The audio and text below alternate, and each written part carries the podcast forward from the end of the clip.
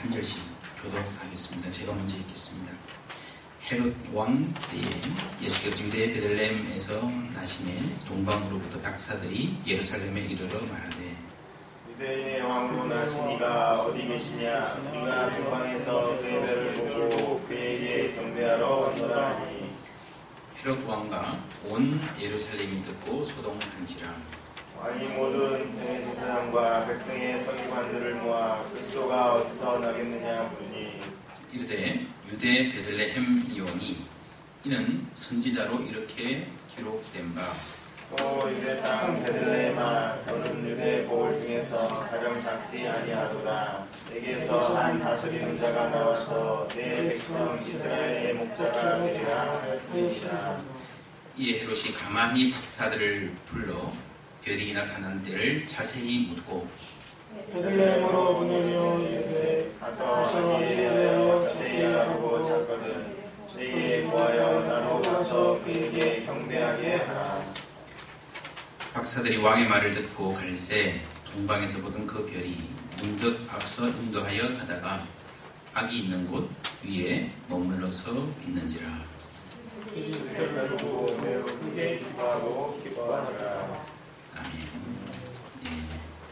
성탄절이 다가옵니다. 대림절 셋째 주일입니다. 지난주에 우리 축성탄 추리 보이십니까? 병문에 있는 장식 아주 전통적인 어, 추리 장식을 했습니다. 어, 첫 번째가 뭐였죠? 사과. 어, 인간의 죄 맞습니까? 첫 번째가 인간의 죄를 이야기하고요.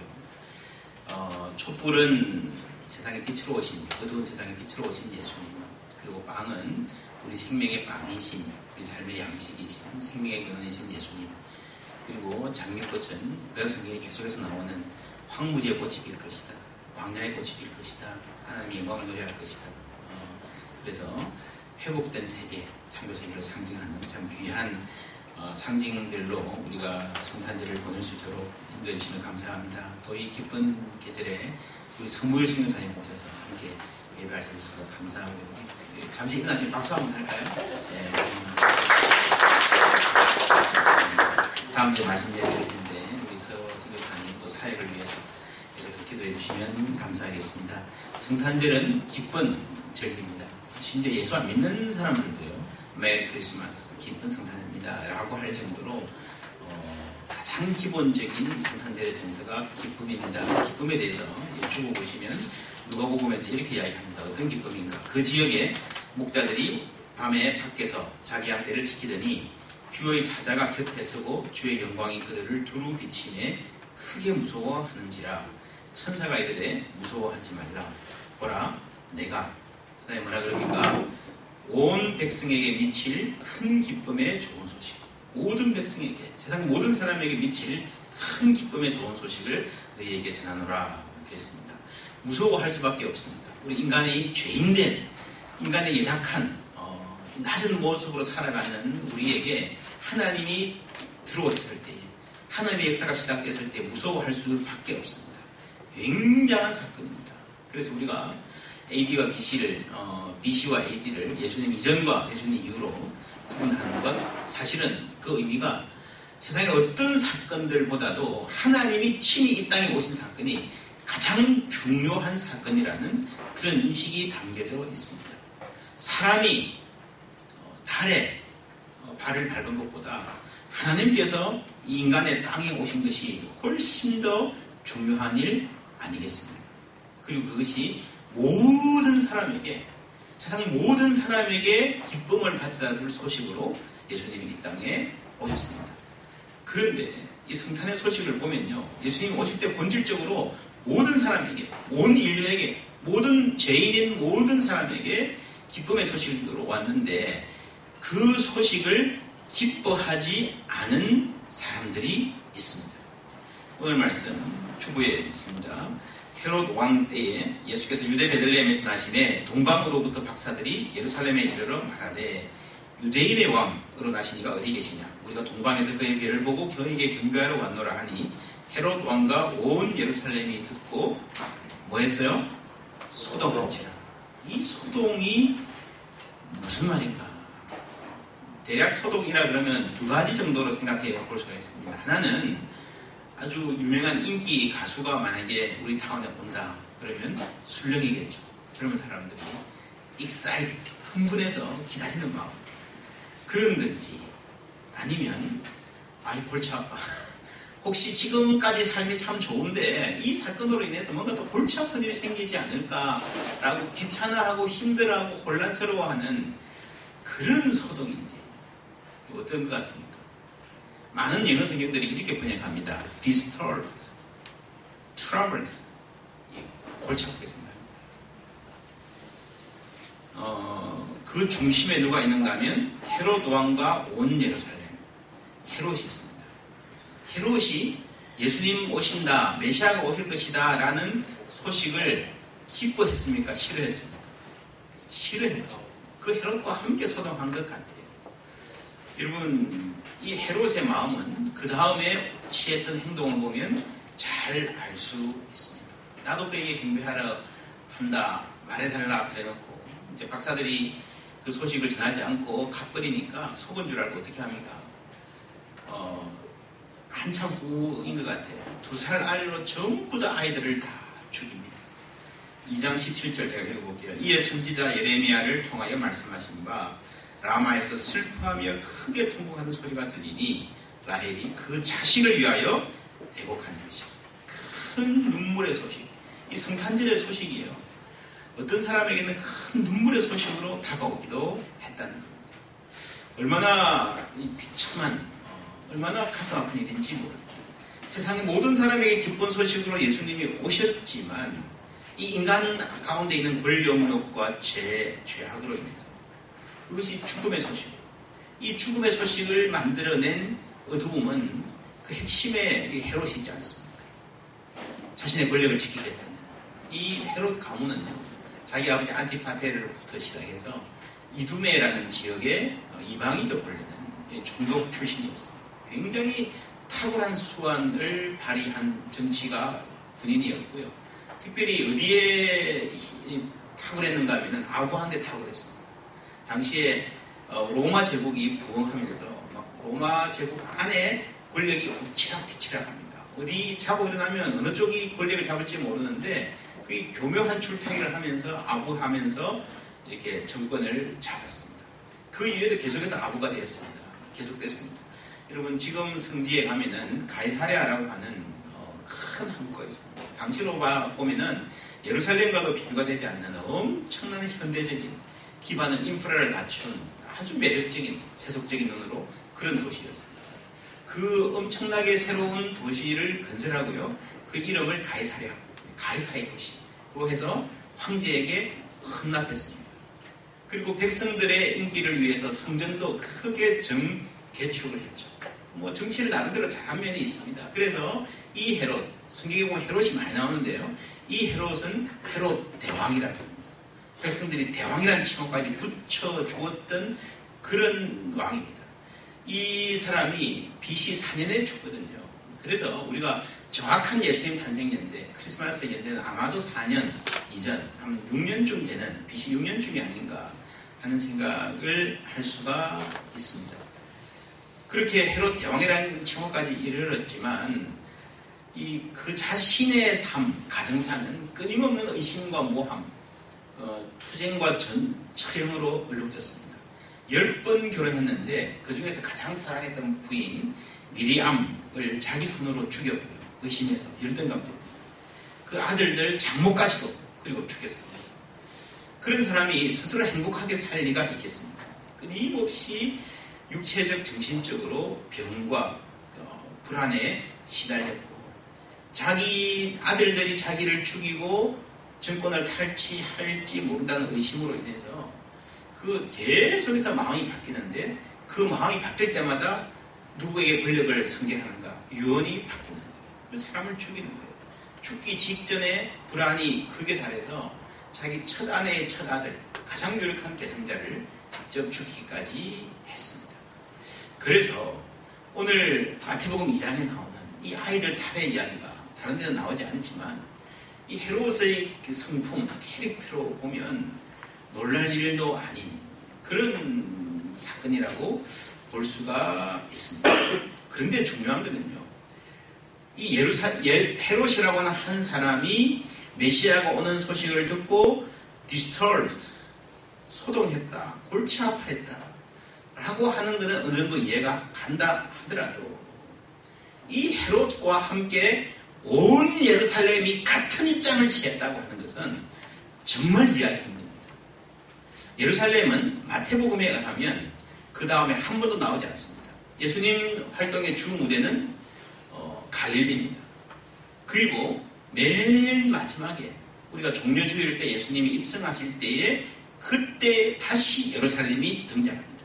그 장면 한번 성경에서 볼게요. 어, 3번 밑에 있습니다. 앞에서 가고 뒤에서 따르는 무리가 소리 높여 이르되 호산나 다윗의 자손이여 찬송하리로다 주의 이름으로 오시는 이여 가장 높은 곳에서 호산나 하더라 예수께서 예루살렘에 들어가시니 온 성이 뭐라고 합니까? 소동하여 이르되 소동하여 이르되 이장에서 나왔던 그 말이 똑같은 단어가 그대로 반복됩니다. 이는 누구냐. 갈릴리의 선지자다라고 이야기를 하는 거죠. 여러분 이 소동 30년 전에 30여 년 전에 왕이 태어나실 것이다 메시아가 올 것이다라는 그 소식을 기쁨으로 환영한 도시가 아니라 귀찮아하고 힘들어했던 그 도시가 이제는 그 왕이 나귀를 몰고 입성하시는데 거죠. 어떤 소동이겠습니까?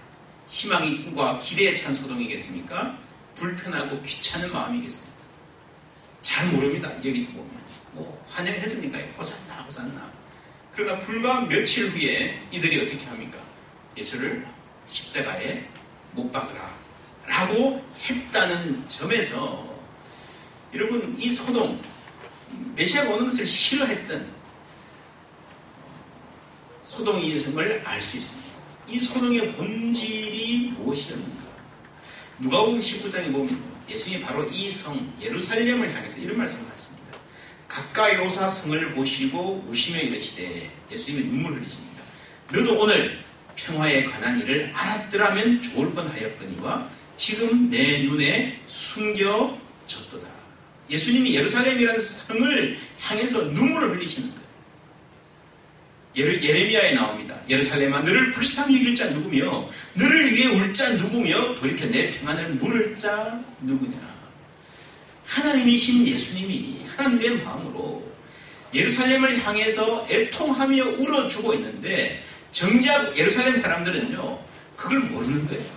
자기들의 삶의 상태가 죄에 빠진 상태가 이 권력과 탐욕에 물든 이 상태가 거기에 그 편에 서서 편승해서 사는 삶의 삶의 자리가 정말 제대로 된 마음으로 보면 눈물을 흘리며 애통해야 될 그런 상황이라는 것을 전혀 모르고 있는지. 여러분의 상태가, 이 죄인된 상태가 울어야 될 상태인데, 모릅니다. 여러분, 울지 못하는 거예요. 그들 자신이 비참한 상태를 알지 못하고, 오히려 그 상태를, 그 스테더스코, 현 상태를 유지하려고 노력하고, 그 현 상태를 바꾸려는 어떤 노력들을 여러분 적대시하는, 그게 바로 메시아 소식을 소동으로 반응하는 거거든요. 바로, 바로 이런 모습, 악한 통치자의 편에 붙어서 여러분, 내 몸만 안전하면 누가 죽든지 상관없다. 라고 생각합니다. 우리의 경제만 안정되면, 우리의 가족만 편안하면 누가 죽든지 상관없다. 이게 여러분 인류 역사 대부분 역사 아닙니다. 헤롯이라는 사람이 특별한 악인이긴 하지만요. 사실은 예외는 아닙니다. 우리 사극에 봐도요. 비슷한 인물들 굉장히 많습니다. 몇 해 전에 여러분 관상이라는 영화 기억나십니까? 거기 나오는 폭군이 누구죠? 수양대군. 자기 조카를 죽이고 왕이 되잖아요. 그 수양대군의 역사를 보면 정말 비, 권력의 비정함. 수양대군이 단종의 왕위를 뺏기 위해서 죽인 충신이 200명에 이른다. 김종서, 황보인, 정분 등 3정성을 비롯해서 조카와 조카 사이도 죽였고 자기 자신의 나중에 자신의 형제도 다섯이나 죽입니다. 세종 임금의 후궁인 해빈 양씨, 성산문 부자 박백년 등 사육신 심지어 어떤 무녀가 용안이라는 무녀가 단종이 다시 왕이 될 거라 복, 보기를 예언을 합니다. 그 무녀를 광화문 내거리에서 사지를 찢어서 죽입니다.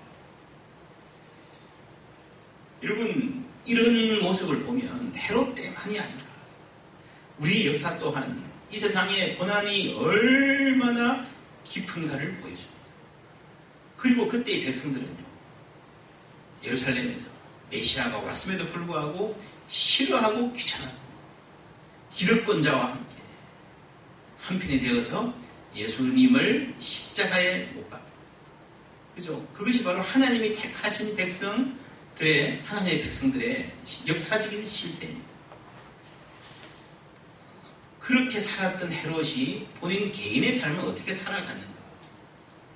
요세푸스에 따르면 기원전 4년 봄에 극심한 고통 속에서 헤롯이 죽어갑니다. 수양대군 마찬가지입니다. 제위 14년에 어, 14년 동안 제위했는데 이 수양대군은 그 나머지 평생을 대부분 엄청난 괴로움 속에서 살았습니다. 특히 잘 알려져 있습니다. 극심한 스트레스와 죄책감 때문에 몹쓸 피부병에 걸려서 온양 여기서 멀지 않죠. 하도 찾아다니면서 치료하려고 했는데 후대의 학자들은 그걸 아마 문둥병으로 추정하기도 합니다.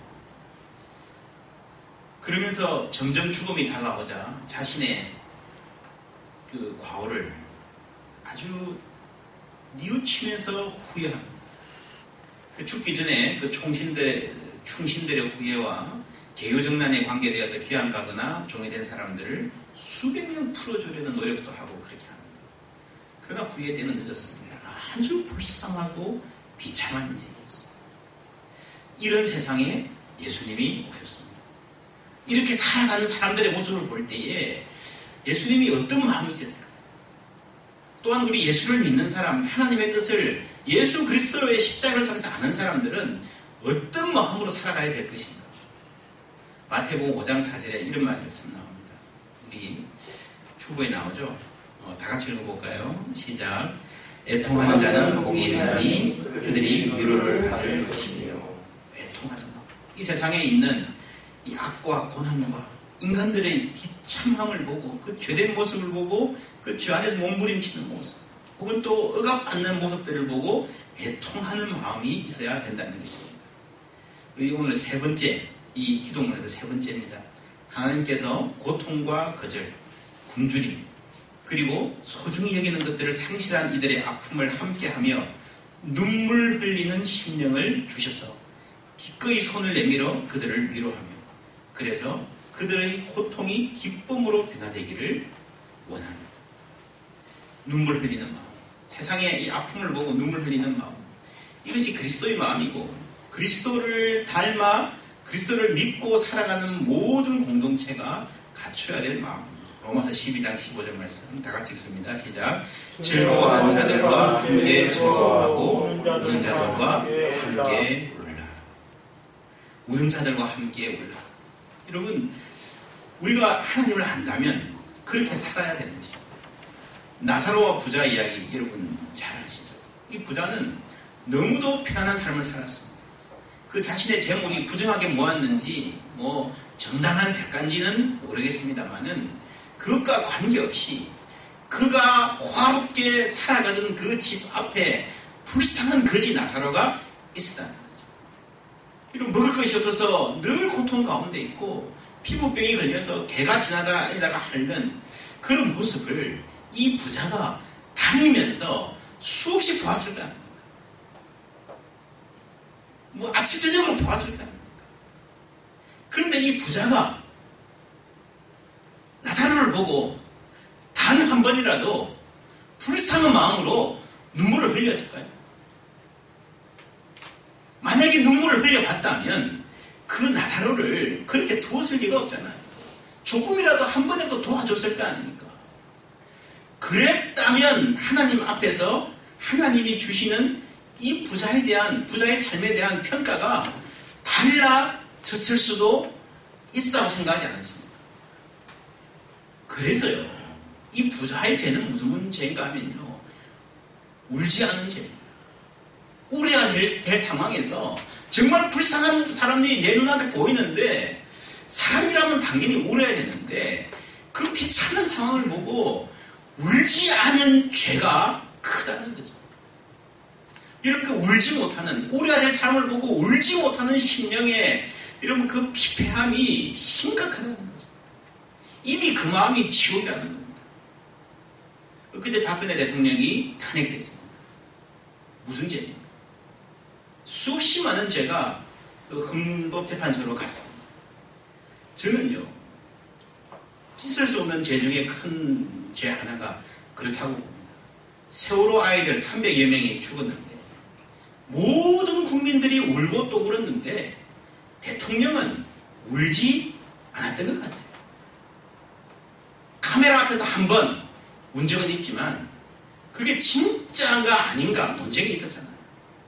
그 눈물의 진정성은요, 그 카메라 아무리 분석해도 모릅니다. 그 이후의 행동이 말해주지 않습니까?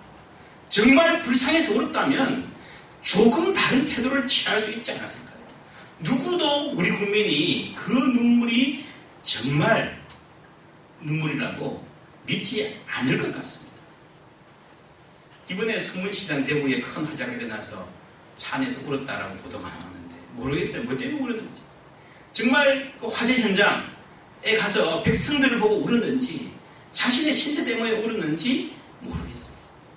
탄핵 당하시던 그날에 국무회의 끝에 울었다는 뉴스가 나왔는데 여러분 그런 보도를 보면서요.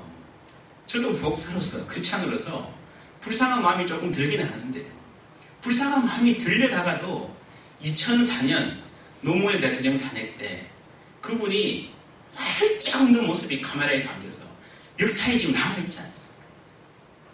그래서 그 모습을 떠올릴 때마다 불쌍한 마음이 들려, 들려 하다가도 사라집니다. 그런 아주 묘한 감정을 제가 느꼈어요. 울지 않은 죄가 그렇게 큽니다. 여러분 두 살 아래 아이를 다 죽이고 라마에서 자식 잃은 부모들의 우는 소리가 그렇게 울렸는데 헤롯이 울었을까요? 헤롯은 명령한 사람입니다. 안 울었겠죠. 더 중요한 질문은요. 그때 예루살렘 사람들이 울었을까요? 라마에서 죽어간 두 살 아래의 그 많은 사내 아이들의 생명을 생각하고 그 부모들의 통곡을 생각하고 그때 예루살렘과 함께 예루살렘 사람들이 그 부모들과 함께 울었어요. 헤롯과 함께 소동했던 이 사람들은 헤롯과 함께 그 권력의 끝에 단맛을 즐기면서 냉담했던 사람. 울어야 했을 때에 울지 못했던 사람들. 박근혜와 함께 울지 않은 죄. 여러분 큽니다. 작지 않습니다. 2004년 저는 그때 한국에 없어서 뭐 정확하게는 모르겠는데 이번에 그 비디오를 비교해 보니까 완전히 다르다. 2004년의 탄핵은 완전히 야만입니다. 야만. 국회의원들이 주도한 탄핵 야만입니다. 막 폭력이 난무하고요. 그 승리한 사람들은 희죽희죽 웃고 여러분 짐승이 뭐 덩치 큰 사자가 사슴 잡아가지고 호요하고 잘난 척하는 거 그런 아주 야만적인 모습. 이번에는 보니까 야당 의원들도 웃지 않더라고요. 오히려 눈물을 흘리더라고요. 여러분 그것이 야만과 문명의 차이 아니겠습니까? 울 수 있을 때 우리가 울어야 합니다. 즐거워하는 자들과 함께 즐거워하고 우는 자들과 함께 울라. 그리스도인의 삶은 그리스도의 마음은 이 땅에 단 한 사람이라도 우는 사람이 있을 때에 그 마음을 찾아갈 줄 나는 승리했지만 그 승리가 결코 내가 웃고 자랄 것이 못 된다는 것을 아는 여러분 그것이 그리스도의 마음입니다. 서양 속담에 그런 말이 있죠. 최후의 웃는 자가 진정한 승리자. 저희 고등학교 때 선생님이 그런 말씀 하시더라고요. 공부 열심히 해라. 최후의 웃는 자가 어, 지금 놀린다고 울지 말, 울지, 웃지 말고 대학 잘 들어가. 근데 뭐 최후가 뭡니까? 대학 잘 들어가면 그게 최후입니까? 고등학교 때 그렇게 보이죠. 정말 그리스도인들의 삶은요. 최후의 웃는 자가 승리자다 그게 아니고 함께 웃는 자가 진정한 승리자라고 말할 수 있어야 됩니다. 목표는 그거예요. 함께 웃는 삶. 그게 목표예요. 온 국민이 함께 웃을 수 있는 삶으로 가야 되는데 그러기 위해서 오늘 우는 사람이 있다면 함께 울어주는 삶을 사는 것이 그리스도의 마음이고 우리가 가야 할 길입니다. 우리는 그런 말들 많이 들으며 자라왔습니다. 최후의 웃는 자가 진정한 승리자다. 지금 밤잠 안 자고 열심히 공부하면 지금 네가 부러워하는 잘 노는 아이들 나중에는 비웃으며 살 수 있을 것이냐 떵떵거립니다. 여러분 그래서 성공하고 좋은 대학 가고 사법고시 합격하고 했던 사람들이 지금 나라를 정말 당황치고 있지 않습니까? 그 특징은요. 어, 청문회 나와서 하는 거 보면 너무 거짓말을 잘하는 그, 그 마음이 눈물 흘릴 줄 모르는 마음이죠. 냉담한 부자의 마음. 한국 사회의 교육이 여러분 그렇게 성공하는 승리하는 냉담한 부자의 마음. 거짓말로 자기의 성공을 방해가는 그런 엘리트를 만들어 가고 있는 거 아닌가. 그렇게 그런 생각이 듭니다. 여러분 신앙도 그렇게 악용될 수 있습니다. 나는 예수 믿으니까, 나는 교회 다니니까, 나는 기도 열심히 하니까 지금은 몰라도 나중에 잘 될 거야. 뭐 역전의 하나님 이런 책도 많이 팔리는데요. 여러분 그게 신앙이 아니라 내가 지금은 빌빌거려도 구에만 홈런 쳐서 인생 나중에 잘 될 거다 하나님 믿으라 그게 신앙이 아닌 거예요. 함께 웃기 위해서 오늘 우는 사람들과 함께 울 줄 아는 게 참 신앙입니다. 그것이 성경 전체 역사의 요약입니다. 요한계시록 21장 제가 읽어볼게요. 또 내가 새 하늘과 새 땅을 보니 처음 하늘과 처음 땅이 없어졌고 바다도 다시 있지 아니하더라. 또 내가 봄에 거룩한 성 새 예루살렘이 하나님께로부터 하늘에서 내려오니 그 준비한 것이 신부가 남편을 위하여 단장한 것 같더라. 내가 들으니 보좌에서 큰 음성이 나서 이르되 보라 하나님의 장막이 사람들과 함께 있음에 하나님이 그들과 함께 계시리니 그들은 하나님의 백성이 되고 하나님은 친히 그들과 함께 계셔서 모든 눈물을 그 눈에서 닦아 주시니 다시는 사망이 없고 애통하는 것이나 곡하는 것이나 아픈 것이 다시 있지 아니하리니 처음 것들이 다 지나갔음이르라. 아멘.